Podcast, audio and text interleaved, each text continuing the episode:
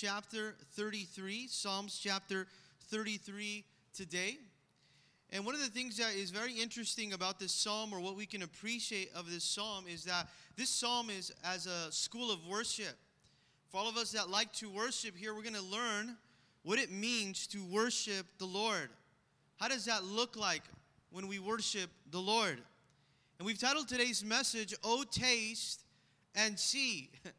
Notice those are two different senses that you have that allow you to experience now the quality or experience now.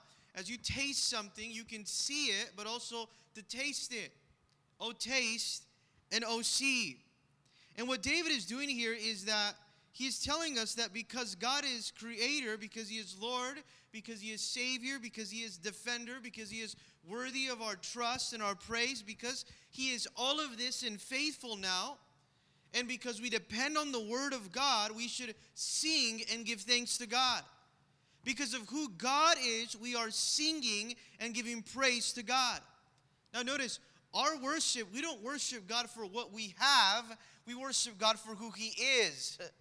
Oftentimes, we think that we're worshiping God for what we have. We're not worshiping for our gifts, we're worshiping for who He is. Notice how He starts off this now psalm. Because here he's going to tell us now who should worship. He's going to tell us how we should worship. He's going to tell us also why we should worship. Notice this who, what, how we should worship, why we should worship, and also here the what. What should happen because those worship the Lord. In fact, this is so important for us because it gives us greater confidence in our trial as we're worshiping. You see how this is so important? Your, your life of worship, just like your prayer life, how does your life of worship look like unto the Lord? And he's going to tell us here that we ought to never separate worship from the Word of God. Now, I want you to remember that because oftentimes we want to worship without a central focus of the Word of God. When you take the Word of God out of the worship, all you have is experience. And that's not true worship. In fact, today, in our culture, in our time that we're living in, a lot of people talk about the worship experience. You know what the problem with that is? Is that people love to worship experience. and we start to worship the experience. How did it feel? How did that worship make you feel? Instead of you worshiping God for who He is, the truths about Him in the Word of God. In real worship, we start to learn that it emerges from the Word of God. We shouldn't be in love with experience, we should be in love with the Word of God. Because the Word of God, in the Word of God, is born worship in spirit, notice, and in truth. You know why it says in truth? Because it's doctrinal, it's not just emotional, it's doctrinal, it's sound, it's spiritual. It's you're singing now doctrine from the Word of God. And that's what we need. We need more of the Word of God in our worship today. Notice how he says this as we start reading in Psalms now 33. Rejoice, he goes on and it says this Rejoice in the Lord. This is a call to praise. Rejoice in the Lord, O you righteous. Who should worship? Here it starts off. Who should worship? O you righteous or O you godly people. Praise the Lord with harp. Make melody to him with all instruments of ten strings. Sing to him a new song. Play skillfully with a shout of joy. Let's go and pray. Lord Heavenly Father, we thank you, Lord. We pray that you would just bless this time of in your word, Lord. Thank you, Lord, because you let us approach this time. And I pray, Lord, that we would learn more about worship, that it begins in the in the Word of God, that it emerges from a devotional life. That we wouldn't worship you because of gifts, but we would worship you because of who you are. That we wouldn't look for experiences, but we would be people with foundation. Lord, thank you because you are calling us to do this and you're calling us to do this together. We put this all in Jesus' name, and together the church said, Amen. Now, notice how it starts, and it says, Rejoice. Rejoice, that you would be filled with joy when you worship. In fact, rejoice speaks of celebration. Notice this we're coming to the Lord in celebration, and who should worship? Let the godly sing with joy to the Lord. In fact, he goes on in this verse, it says, For praises from the upright is beautiful. This type of worship, when the upright or when the righteous or when the godly are worship, this is this is beautiful moments in worship. This is beautiful and it's pure to the Lord. It's beautiful praises now when those who are walking uprightly or in a godly way, in spirit and in truth, are worshiping because it's sincere praise. You want to know why it pleases the Lord, why it's beautiful when the upright praise Him? Because it's sincere. It's not showmanship, it is sincere. And notice how he starts with the heart. True worship begins with the upright, with the heart, with sincerity that's authentic. But not only does it speak about that, it's beautiful praise to the Lord because it's proper now or it's suitable now. And it's talking about a congregational type of praise. Because it says here, Oh, you righteous, praise him here from the upright is beautiful. Verse 2 Praise the Lord with harp or with instrument. This is how we should worship. Notice this. How? With now instrument. Make melody to him with instrument of ten strings. Sing to the Lord a new song. Play skillfully with a shout of joy. Now, I want you to underline a very powerful word here in verse 2. He speaks about the heart in verse 1, upright, but he speaks also about now the quality of our worship as well when he uses the word skillfully. Do you see how this is so important? We ought to never here, and I want you to really pay attention for all of us here because we, we're all worshipers. We ought to never now compromise the quality of our heart or the quality even in how we now present our worship to the Lord. That's why it says here, and it's speaking directly or specifically here to the worship leader when he says, Sing to the Lord a new song. Now, what does that mean, a new song? Does it mean that we have to learn new lyrics every time we come to worship? No, it doesn't mean that. A new song, what it's referring to, is referring to sing from the heart now, or sing at a new season, or with a new expression, or with a new occasion now. That's what it means, sing a new song. But he also says here, sing and play here the harp or the new song, play it skillfully. Now, what does it say, play skillfully? Because you, should, you must play or offer the Lord our worship specifically in the worship ministry. Notice what he's mentioning here giving our best and with excellence. Giving the best and with excellence, sing for joy. You know why it's so important that he says this? Because David here, he's a, he's a man after God's own heart. But he also plays the harp. and not only does he play the harp, but he plays the harp really good. and he doesn't want to just come and offer God something just at a random. He wants to offer God the best with excellence. Well, you might not play an instrument. You would ask yourself, well, how does this apply to me? Well, what you are offering to God, are you offering it the best and with excellence? Or are you just offering anything to the Lord? You see, because when you worship Him from the heart, guess what's going to happen? The best is going to come out with excellence. And here, what he's talking about is that, that we ought to never now compromise the quality of our worship when it comes to our heart and when it comes to our skill. Never compromise that type of quality.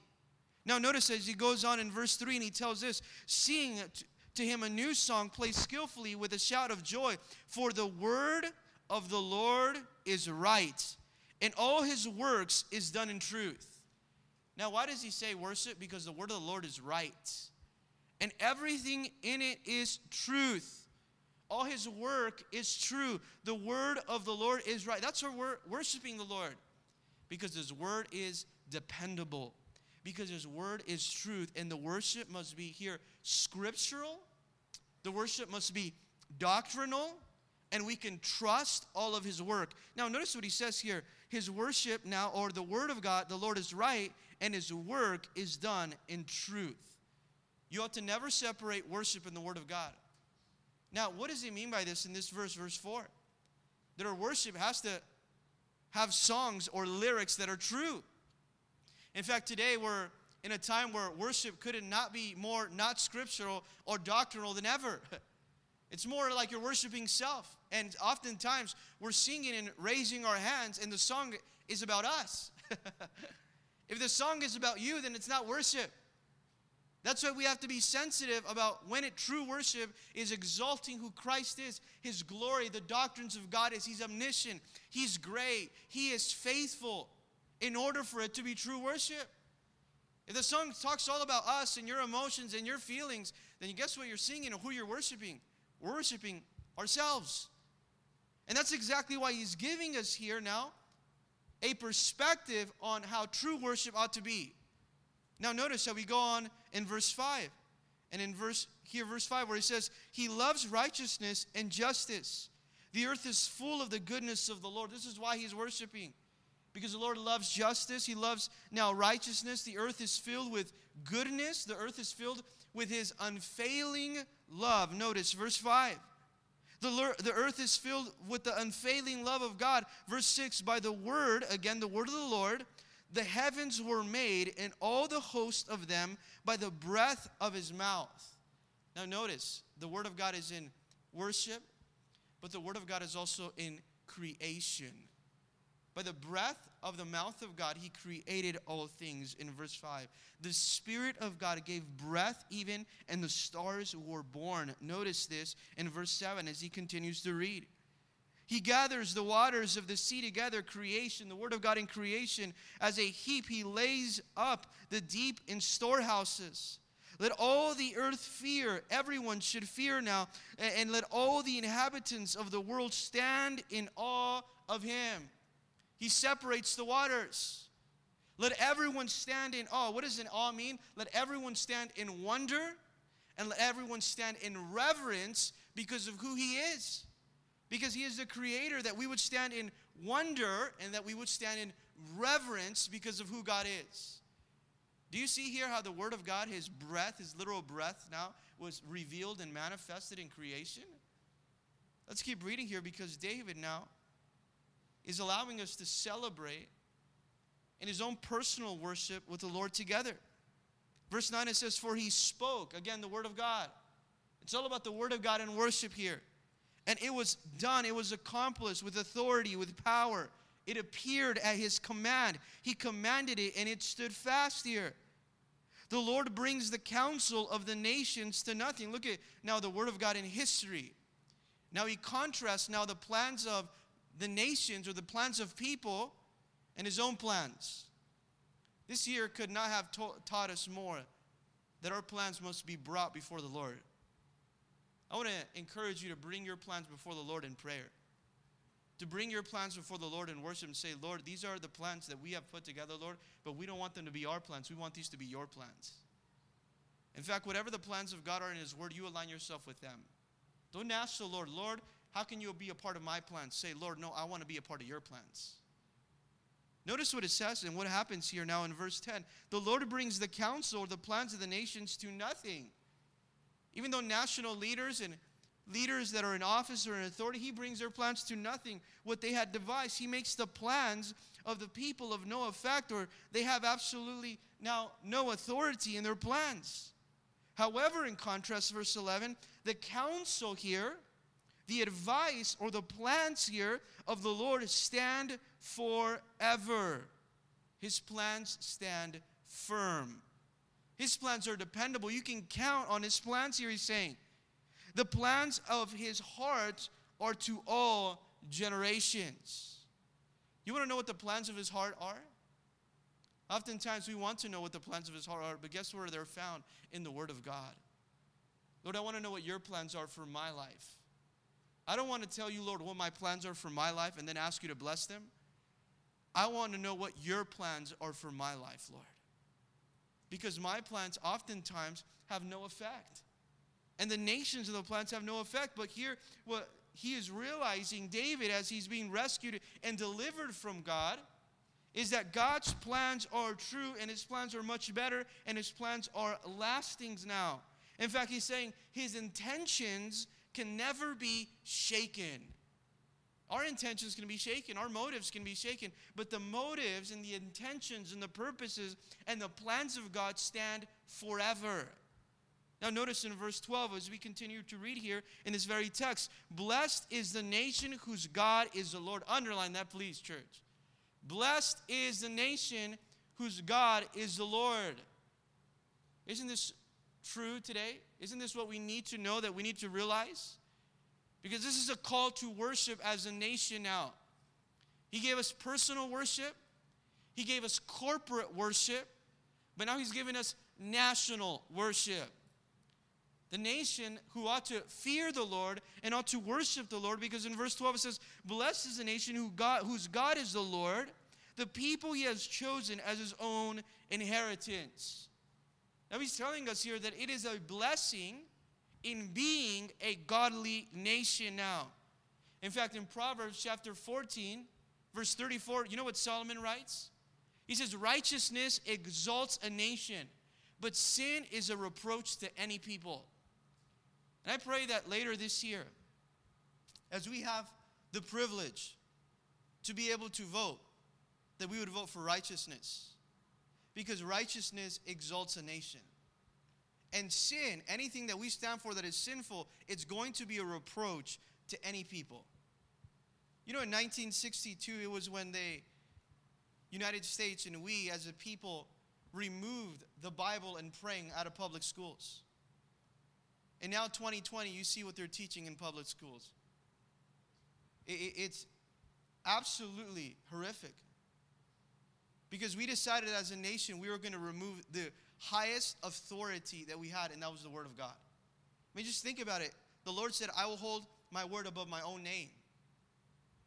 That's exactly why this has to be the authority, not only in our lives, not only in our churches, but this has to be authority in our country the Word of God. This is so important. In fact, in the great revivals of America, where Jonathan Edwards was leading this great revivals, you know where people went to go and see what, what they would what they should stand for? Where did they go to find out the truth? You know where they went? They went to church. And they depended upon the pastor because he was teaching the word of God. And you know what people want to do now today? They want to go to the media instead of the church. and let the media tell me what I, I should stand for. Let the culture tell me what I have to stand for.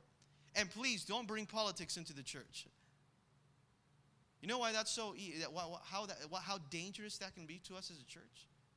It waters down, it waters down our spiritual convictions. And that's where the church is weak now. Because we're not able to stand for truth. And I pray that you stand. You stand pro life this November. That you stand pro Israel, because that's what the Lord, of the Bible tells us, that we would stand with Israel, that we would back up the nation of Israel. The Lord said, I will bless those who bless the nation of Israel. And that we would stand pro marriage as ordained by God. Because we want to be a nation that is under God. And anyone who takes that out, a nation under God, and you want to align yourself with that, you better pray before the Lord for his mercy. And I say that with a lot of love because it's the truth. We cannot take God out of our nation. Do you see how important this is right here? In fact, let's read it again. Blessed is the nation who, here it says, whose God is the Lord, the people he has chosen as his own inheritance. Blessed is the nation who makes God, the one true God, their master. In fact, verse 13, the Lord looks from heaven and he sees all the sons of man. How does that make you feel? That God is looking down and he's watching us, he sees you. Not only does he say that he sees you, but that word sees or looks, he says he's looking at the intentions of the heart of man here. He's looking and he's watching you to gaze intently. And he sees here, verse 13, notice what he's saying. He sees all of the human race now, all the sons of man. From the place of his dwelling, he looks on all the inhabitants of the earth. From where he's at, he's looking and he understands all the inhabitants of the earth. He fashions their heart, or he created them like a potter creating now the clay individually. Notice how personal God is. He's not a distant God, He's a personal God. And He considers all their works, He knows them, He understands all their doings. No king is saved by a multitude of an army. Don't put your confidence in a king, in a leader, on a man. Because a man cannot save you, a man will let you down. Every, a man will always let you down. But hear what he's saying. You know who's not going to let you down? God will never let you down. Notice what he says here No king is saved by a multitude of an army. A mighty man is not delivered by great strength. Oftentimes we think that great strength or even the most powerful army is going to defend us, but that's not really what defends us. What defends us, what's our sustainer, what's our protector, what's our provider now, it's the Lord. And this is what he's going to say, even in verse 17. Even the greatest resources are not going to save you. The man with the greatest strength or the people with the greatest resources, they will not save you. Notice what it says a horse is in vain hope for safety. Neither shall it deliver any by its great strength. Not even the resources will deliver. So don't put your trust in things or in people. Don't put your trust in things or in people. Put your trust in God. Put your trust in God. Notice how he goes on. Behold, listen. That's what behold means. It means listen now. In fact, he says, The eye of the Lord is on those who fear him, on those who hope in his mercy. You know why the eye of the Lord now is on those who fear him? First, he said the eye of the Lord is watching over, but his eye is on now, speaks now of a care. The eye of the Lord is specifically caring now on those who fear him, on those who trust him. But what is his eye there to do? His eye is there to sustain, his eye is there to protect. His eye is there to provide to those who trust Him. You want to see the, the providence of God in your life? You want to see the, the Lord give you the strength now and the protection that God gives you? Guess what happens? You have to put your eyes on Him.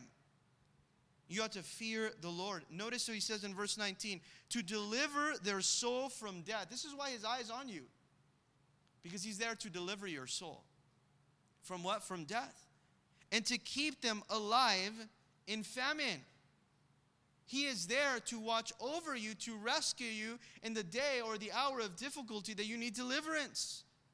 This is why the eye of the Lord is on us. In fact, verse 20, he goes on and he says this What should happen when we worship the Lord? And he says this Our soul waits for the Lord. There's a powerful word there. The word is wait. Is your soul waiting for the Lord today? Or is your soul anxious for things?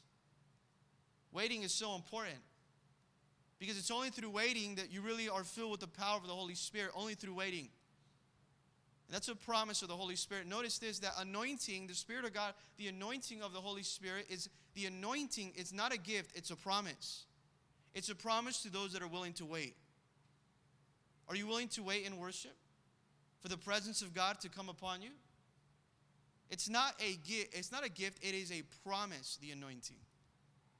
And with the anointing, then the gifts are manifested out of your life. Notice what he says here in verse 20 or so waits for the Lord, or we are expecting now.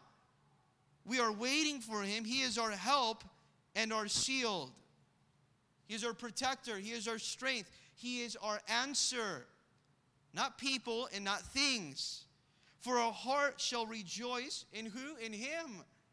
My heart's going to rejoice in him or in, in the truth of his holy name. Notice this. And in his holy name, because we have trusted in his holy name. You know why you can rejoice?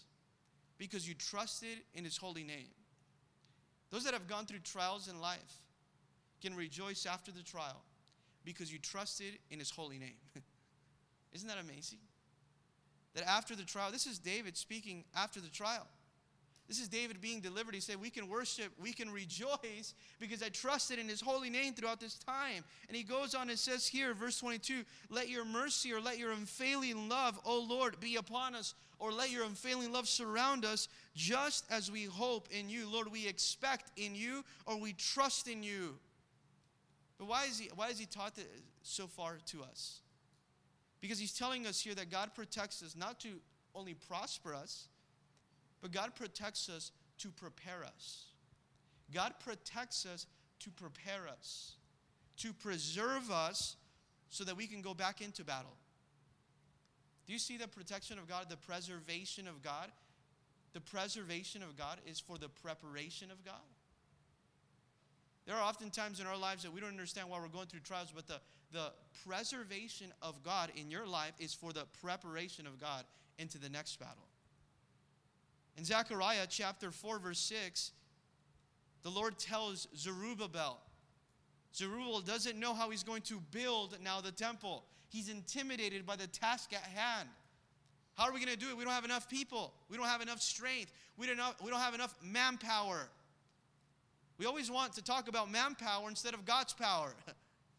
Whose power are you relying on? In fact, Zechariah verse 4, chapter 4, verse 6 said this, and he answered and said to him, This is the word of the Lord to Zerubbabel now, not by might nor by power, but by my spirit, says the Lord of hosts. And the reason why this is so important is because in our worship life, in our life of worship, we should worship in truth, in the Word of God, but also wait on Him in spirit, from the heart. But also say, Lord, we're going to do this. We're going to fight our battles. We're going to let our battles be fought by the Lord in spirit. We're not going to fight in the flesh. We're going to fight in the spirit. How do you fight in the spirit? How do you how do you really trust the Lord so that you're not fighting in the flesh? You would ask yourself by waiting on Him. That's what it means to fight in the spirit, waiting on God. Because the moment that you want to fight your own battle in the flesh, guess what happens? The Lord will allow you to do that. But He is the only one that can defend you and clear your name. We have to ask the Lord, Lord, you fight my battles. I want to fight them in the spirit. I do not want to fight this trial in the flesh. Now, notice what he goes on in, in chapter 34 of Psalms, because here he's telling us that God pays attention to those who call on him. And some of us here need to hear that today. God's paying attention to you, that you're calling on him. You might think, yo, I don't, I don't hear oh, I don't see the Lord answering my prayer right now. But whether He offers a way of escape, whether He offers help now in time of trouble, you can be certain that God always acts on behalf of those who love Him, whether you feel it or whether you see it or not. He is acting on your behalf. And here in chapter now 34 of Psalms, David now is writing this after he acted like an insane madman in front of Abimelech. Now, do you remember when Abimelech saw this is David, the one that killed Goliath? What is he doing here around us? And David was scared. So David said, I'm going to act insane now. And he's let a lot of saliva drip from his face. He started scratching the walls and acting like a madman. And Abimelech said, This is David, the one that killed Goliath? Get him out of my city. I don't want no more madman in my city. And what he did is that, that, that he was driven out, but the Lord delivered him from the hand of the enemy. And now he is rejoicing that he escaped now that moment of danger. Have you ever felt that way maybe in life that you were going through a trial and you felt, man, I escaped that moment of danger. The Lord sought me through there. Notice how he's going to tell us now, and he praises God for that moment of deliverance. He praises God for that moment of that God answers sometimes on the very last minute. The Lord loves to do that. You know why? Because He wants to see you just trust Him. he wants to see you just trust Him. I'm reading the biography of Hudson Taylor, a man of faith. Hudson Taylor is such a man of faith, such a role model that he actually was from England. He moved to China. There was not a day that the sun went up without Hudson Taylor being on his knees praying for China. And it said that later on, the Lord gave him a big heart for China and for orphans, that he opened up, opened up an orphanage. And he was very poor. The orphanage was very poor, but they trusted in God. There oftentimes they didn't have anything to eat for dinner. They'd have nothing to eat for dinner, and he got all the kids and said, All right, kids, let's everyone, let's go to our place. And there was a huge long table in that orphanage. And everybody sat down, but there was no food in the orphanage. And he said, Let's pray for the food. Can you believe that? What type of faith does it take to do that? And they're praying for the food, and there's no food. They're all the kids are all sitting there praying, and they're praying for the. Hudson Taylor is just leading them into prayer, and the very last minute, there's a knock at the door. It's the baker. And the baker says, Hey, we have all this leftover bread. Do you guys need it? and Hudson Taylor's all, Praise God. Yeah, we need it. So bring in all, bring in all the bread, bring in all the bread. And just as they're bringing all the bread, all right, let's finish. Let's pray. Let's thank God for the bread. They're praying for the bread. And then there's a knock on the door the milkman is passing by. Hey, I have this extra gallons of milk. Would you guys happen to need these milk gallons at the orphanage? Hudson Taylor just praising God and showing now the orphans the faithfulness of God in his own time. Do you see how God answers our prayers when we call on Him? There are often times we want God to answer now, and He says, No. I want you to wait for me. I want you to trust me. I want us to get closer in this process. Notice what He says here in Psalms now 34. As the Lord has delivered David, and He says, I will bless the Lord. And I want you to underline that, church, at all times. Not sometimes. Hey, things are going bad. I haven't been at church. That's why. hey, you know what? I, I've been wanting to go to church, but, you know, I've been going through it. All the more you should be at church because you're going through it. this is the place to go through it at, at church. I will bless the Lord. Look, at this. I will praise the Lord at all times. In every circumstances, I will praise God. In every season, I will praise Him. In fact, He says, Praise will be continually on my mouth or on my lips. Not all, just on the good times, but at all times. This has to be the life verse for some of us. So that we stop complaining and start praising. You know, you want to really be a person of praise and say, Lord, take the complaints out of my lips because I want my lips to be filled with praises, not complaints. Notice how he says there, I will praise at all times. Now he says, praise. His praise here, verse 1 still, shall continually be on my mouth. What is continually on your mouth? It is it is it continually complaints? Is it gossip? Is it is it now irritation? What is continuously on your lips? Because he uses two words. I will bless and I will praise. Circle those words, please. I will bless and I will praise. Now, notice here in verse 2 My soul shall make boast. Third word, boast.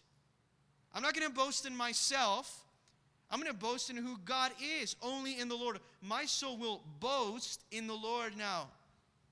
Because He's the helper. He's my helper. He hears me, and I'm glad now. I can take heart. I can be encouraged. Verse 2 it says, The humble shall hear of it and be glad. What does this mean? That when other when you're praising the Lord, guess what it is? It serves as an encouragement to others when you're serving and praising him at all times. How can that person be praising the Lord right now? It's an encouragement to everyone else. I will praise you at all times. I will bless you. I will praise you. I will boast now of you. And now, verse 3 I will magnify the Lord with me. Oh, magnify the Lord with me. Here's the fourth word magnify. Now, this is amazing, the word magnify, because it's, he's calling us to do it how? Together. Oh, magnify together. Come, let us exalt his greatness. And he says here now, together, let's do this together. That's why congregational worship is so important. That we would worship together, the togetherness now. And here he's, I'm determined now to faithfully praise God in every season. I'm determined to have a true heart of worship that praises God and no one else. Because he who praises God for blessings, notice this, he who praises God for blessings will always have blessings to praise God for. We are praising God today for his blessings as well. You're praising him for everything that he has done, for who he is. In fact, he goes on, Oh, magnify the Lord with me. And let us, here it is, the, the final word, exalt now. Exalt his name together. What are we going to do? We're going to magnify and we're going to exalt. It's going to be all about the Lord. The Lord is the center, the Lord is the focus or the focal point of our attention in our worship. He says to bless, to praise, to boast, to magnify, and to exalt the Lord. But then he goes on in verse 4 to a personal relationship where he's seeking. What are you seeking? Notice what he says here now. I sought the Lord, and he heard me, and he delivered me from all my fears. He delivered me, he rescued me from all my anxieties. Why? Because I sought the Lord. You know what anxiety, I've, I, I recently heard this. Anxiety, it's a reminder to you, or it's just another reminder to you to pray. when you become anxious, when you become fearful, you know what it is? It's an indication that it's time to pray. And oftentimes, God gives us a thorn in the side. You know what it makes out of us? It makes out of us a man and a woman of prayer. And if the Lord is going to make a man and a woman of prayer out of us through that thorn in the side, then Lord, so be it. Because here he's talking about a personal relationship. And he says this in verse 4 I sought the Lord, or I prayed now. Seek means to pray now, and he freed me. He delivered me from all of my fears. In fact, he says, not only did he deliver me from all of my fears, it says they looked to him and were radiant. All their faces were not ashamed. Now, notice what he says they look to him. Looking to who? Looking to the Lord now, or those who look to him were radiant. What, does the word radiant mean? Those who look to him are glowing now. Why are they glowing? What are they looking? They're looking at the face of God. And it is the reflection of the face of God that gives you that glow or that radiance now of His presence. This is talking about a transformation that happens as you're looking to God. Do you remember the Mount Transfiguration? What happened? That Jesus went with who? Peter, James, and John? And as they looked to the Lord, or the Lord that was revealed to them and manifested to them, they were transfigured now and they were glowing. The, the Shekinah glory was now being reflected from them because they were in the very presence of God. This is the afterglow. They don't call it afterglow just because of the scheduled that it's time after the message. It's an afterglow because when you leave, you're supposed to have that afterglow. have you ever seen someone with an afterglow? Man, you can tell that person has been spending time with the Lord. You see how beautiful this is? This now exhortation that he's giving us here? In fact, he said, I sought the Lord, he heard me, he delivered me from my fears. They looked to him and they were radiant. Their faces were not ashamed. Why were their faces not ashamed? They, they were transformed and they looked to the Lord and they were never let down because they were looking to God. When you look to man, you're ashamed. When you look to God, you're never ashamed. You're never let down. And he goes on and says, The poor man cried out, and the Lord heard him and saved him from all of his troubles. In desperation, the poor, the humble was crying out, and he was saved from all his troubles. What does this tell us now? That every generation needs to know that God answers prayers and that God is faithful to his word. You need to know that today. God answers prayers, number one, and number two, he's faithful to his word. So, what does that mean? That means that I'm taking His word into my prayer closet. God is faithful to what He said, and He answers prayers. Now, what a beautiful verse, verse 7 and 8. As it comes up, it says, The angel of the Lord encamps all around those who fear Him and delivers them. The angel of the Lord in the Old Testament, who does it represent? Who does the angel of the Lord represent? Christ in the Old Testament. The angel of the Lord. Now, this is amazing because the angel of the Lord serves as a guard now or a guardian angel.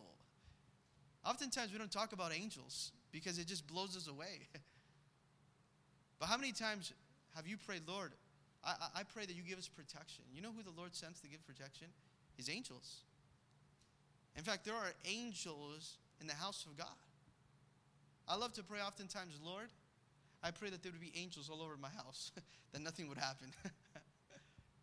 and I don't think I think that's a that's a prayer that pleases God. Because I want his protection. And look what it says. The angel of the Lord encamps, or the angel of the Lord is a guardian now. Look at this. All around. He encamps all around those who fear him and delivers them. Those who trust in the Lord, the Lord will defend and send safety and send protection from the hand of the angel of the Lord. God sends his angels for protection. Do you know in Daniel chapter 6? I love this. In Daniel chapter 6, what happened? When the king, the next day, he woke up early and he just peeked into that hole and said, Hey, Daniel, did, your, did your God deliver you? Did he save you, Daniel? In Daniel chapter 6, verse 22, you know what Daniel responded? My God sent his angel to shut the mouth of lions so that they would not hurt me because I found I was found innocent before him and also O king I have done no wrong before you. You see how the hand of the angel of the Lord is there to protect those who fear and those that are innocent? God sends his guardian angel for protection, for preservation, for preparation. And in verse 8, notice what he says here. This is amazing now because now he's celebrating, and this is what he says Oh, taste and see that the Lord is good. He doesn't say taste and see that the Lord is good. That's not what he says. He says, Oh, taste and see that the Lord is good. Have you ever gone up to somebody and you just love, you know, maybe that slice of cake that you ate or the coffee that you drink, And do you say, taste it and see? It's good. no, if you really believe it's good, say, oh man, this is so good. You should try it. You have to try it right now. Experience it for yourself. Oh, that's exactly what he's saying. Oh, taste it. Taste it. Come on, experience Him for yourself. Personally, just, just experience, taste the goodness of God and see the goodness of God. Look how good He is. He's been encamping all around me, His angel now of protection. He's delivered me. Experience it for yourself, His goodness. But you know why He says taste, that word taste? Because it speaks, look at the Lord satisfies. Has something ever you tasted, it satisfies you? Oh man, this satisfies me. This is fulfilling. Oh my goodness. Look how satisfied I am in the goodness of God. Look at the satisfaction that it brings me when I taste the goodness of God. This is, I'm fully satisfied in the goodness of God. In fact, the word taste implies this that you are feeding on the Lord through His Word and experiencing everything that He has for you. You want to taste the goodness of God? Then feed off of His Word and experience everything He has for you. You want to taste and see? Taste it. Just open the Bible and taste it. There's nothing, it gets me so excited when I hear that people just, just are tasting the Word of God. You know? I recently heard you know, someone in their devotional time, they said, you know what, when I read my Bible, I don't just read my Bible, I actually open my Bible and then I open my, old, my study Bible and then I read them side by side. I'm just tasting now what the Word of God has to say. I don't want to miss anything. just think about that. You don't want to miss anything of the riches of the goodness of God. And that's what he's saying knowing Him better and enjoying Him more. You want to enjoy Him more? Then you have to know Him better. knowing Him better and enjoying Him more. Oh, taste and see. How many times have you been guilty? You know, you went at Starbucks and you got your drink and it was a new drink. It was so good that you went that same day again. it was so good that you went the next day again. And then you went the next day again. And you could have it the next day again. I do that with cereal all the time. I'll finish a box of cereal one, one day. It's so good.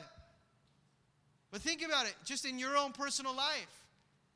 That you're reading the Word of God, that it satisfies you, that you have to go back to it. Because you're enjoying the Lord and you're getting to know Him better.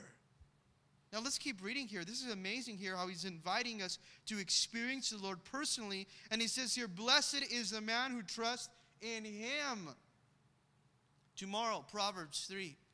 Trust in the Lord with all your heart and lean not on your own understanding. In all your ways, acknowledge him, and he shall direct your path. Notice what it says here Oh, fear the Lord, you his saints. There is no want. Notice this there is no want to those who fear him. Oftentimes, we're in want. We're in desire. I'm anxious because I want something. And then when I have it, it didn't satisfy me. That's why when I go to the Word of God, it satisfies me and I'm in no want. In fact, right here, what it says, they're, they're in no want, what he's talking about here is that you're enjoying time with the Lord and you lack nothing. There, the, the person that trusts in the Lord or fears the Lord, not only do they have nothing else to fear, but they lack nothing. There are oftentimes people that are chasing one thing after another, and you know why they're never satisfied? Because they're missing the only thing that they really need, and that's fellowship with God. So they think, you know what, if I'm not satisfied here, then I'm going to go try that. And then when they go try that, they find out that that's not enough either. That's why he's saying, look, the Lord's going to satisfy you here. And this is what he's telling us to now have respect of reverence for the Lord because when you have that, he has now provided for all of your needs. And notice what he says here in verse 9 and 10 there is no want to those who fear him. He talks about the Lord's provision now. The Lord's provision.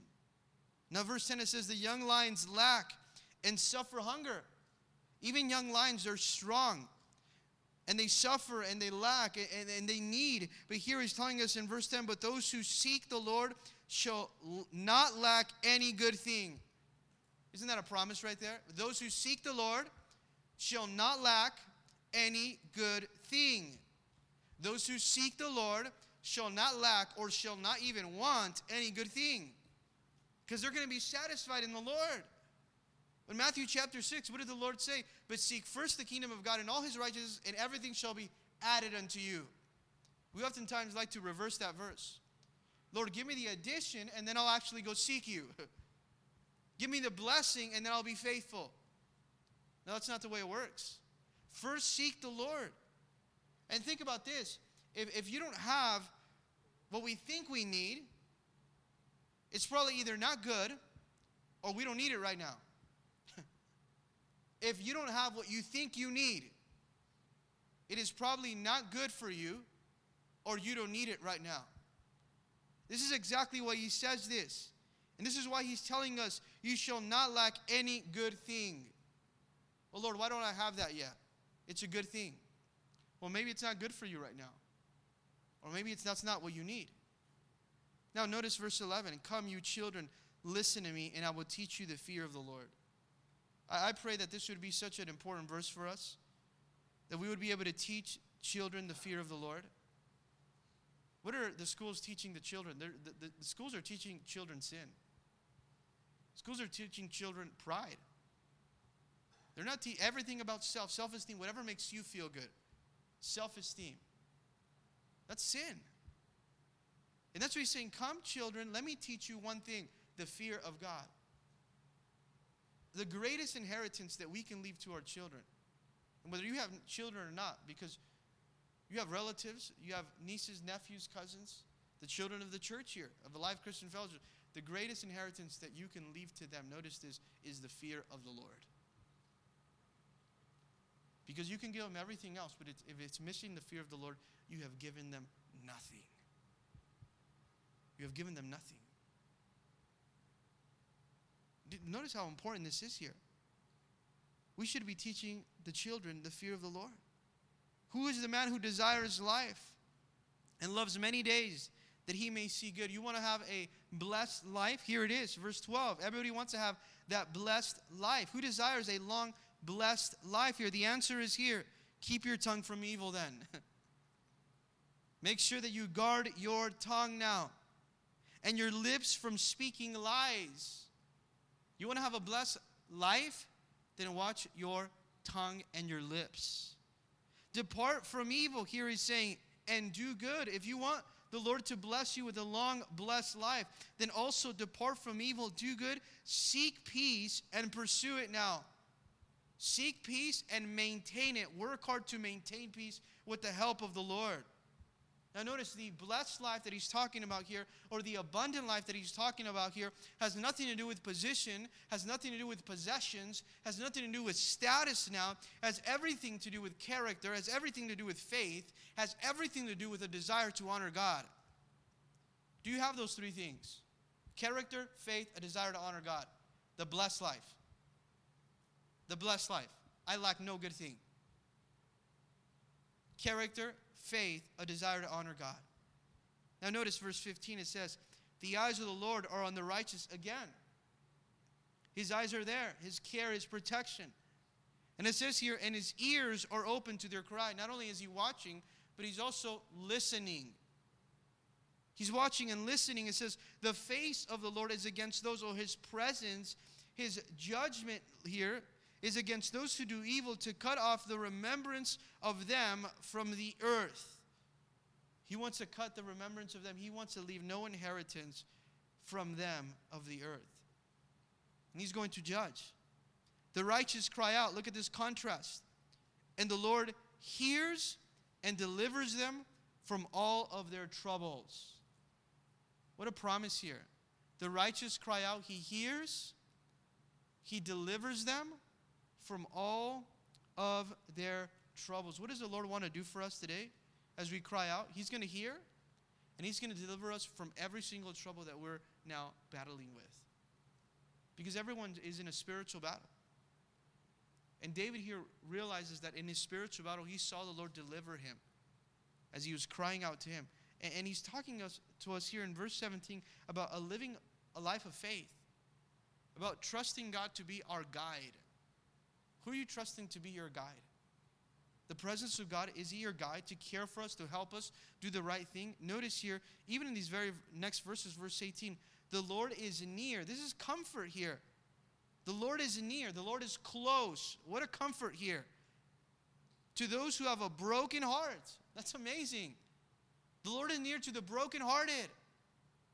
The Lord is near to the brokenhearted, and He saves such that have a contrite spirit now. The Lord rescues those that have a crushed spirit now, who are brokenhearted. The Lord is near to them, they're close to them. In fact, that is the most beautiful times that you are spending time with the Lord, is when you are broken. Because brokenness is needed for humility to take place.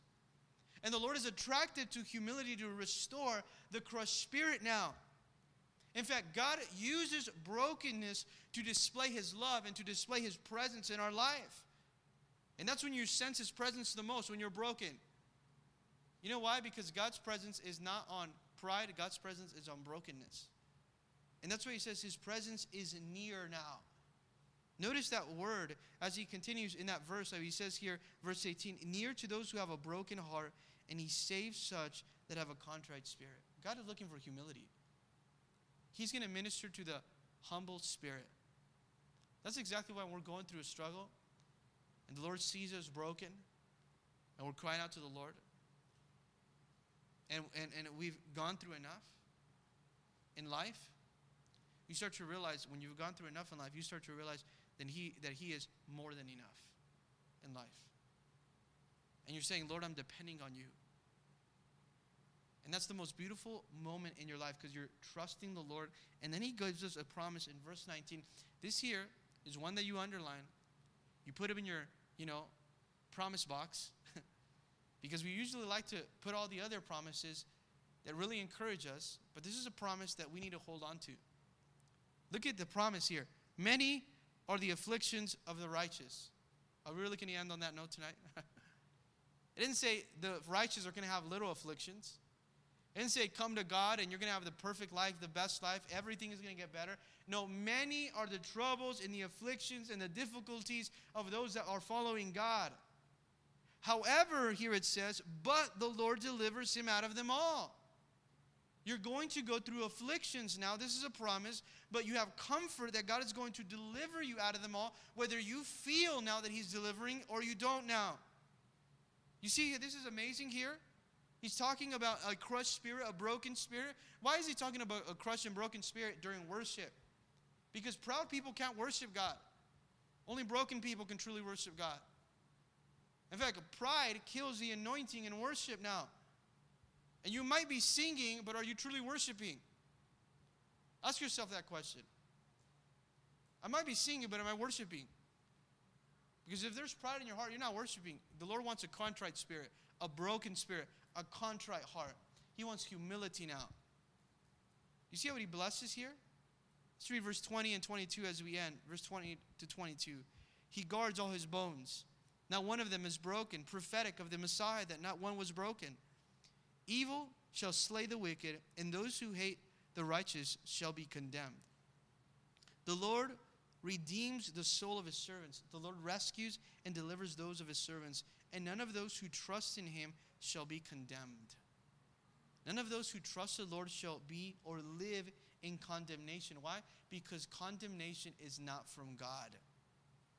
When you're living in the Lord and you're coming to the Lord for forgiveness, condemnation is not from God.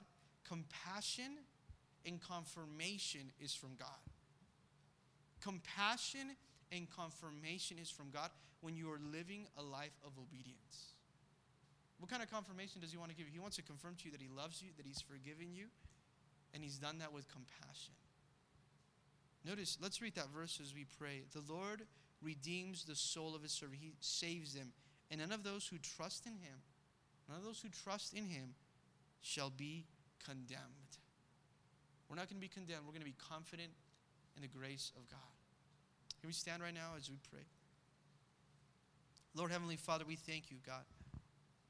We ask, Lord Jesus, that you would do a work of your Spirit, Lord, right now, God.